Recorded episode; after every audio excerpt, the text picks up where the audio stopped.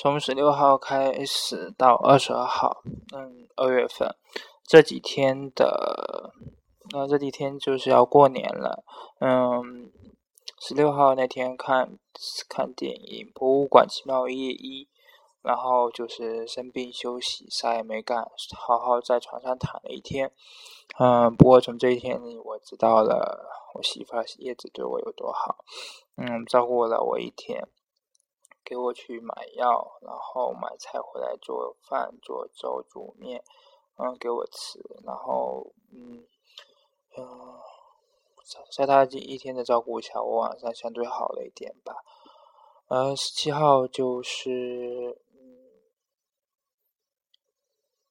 十七号那天，我不自私的就去，呃，去学君酒楼做了一下，嗯，社会心理学理理论与体系以及社会心理学前沿这两本书的，嗯，mind map 这思维导图。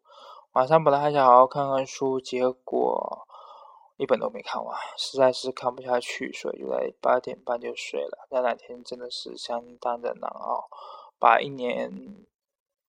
没生的病恐怕都在这一两天给生出来了，啊，过得相当的煎熬。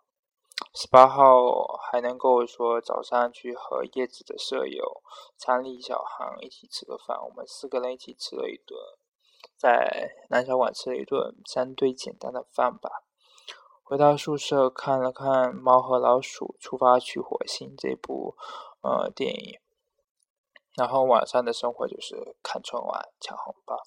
嗯，这是我第一次在上海过年，也是第一次和我媳妇一起过年。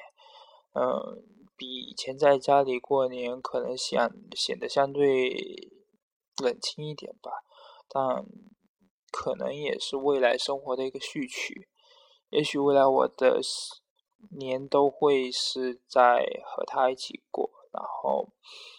地点的话就不确定，可能是上海，可能是福州，也有可能是太原，嗯，或者说运城，或者说莆田，在我们不知道哪个家乡，或者说哪个工作地点你去过我们的年，那 who cares？就是我们俩在一起就行了吧，管那么多干嘛？嗯，想那么多头疼。所以说，有的有的夫妻说因为过年问题和吵架。啊，那有点弱爆了吧？我想说，我应该能够处理好这种关系，跟父母把这个事情商量好，跟媳妇儿还有丈母娘什么的把这些问题商量好就行了。啊，在哪过年不是过啊？如果就在，嗯，就在孩子长的孩子孩子满周岁那年，或者说什么的，就能够有一大家子聚一聚，这样的过一次年，然后其他的。都差不多吧，平时能够多回家见见老人家，总比说一年到头只有过年回家一下子来的好吧。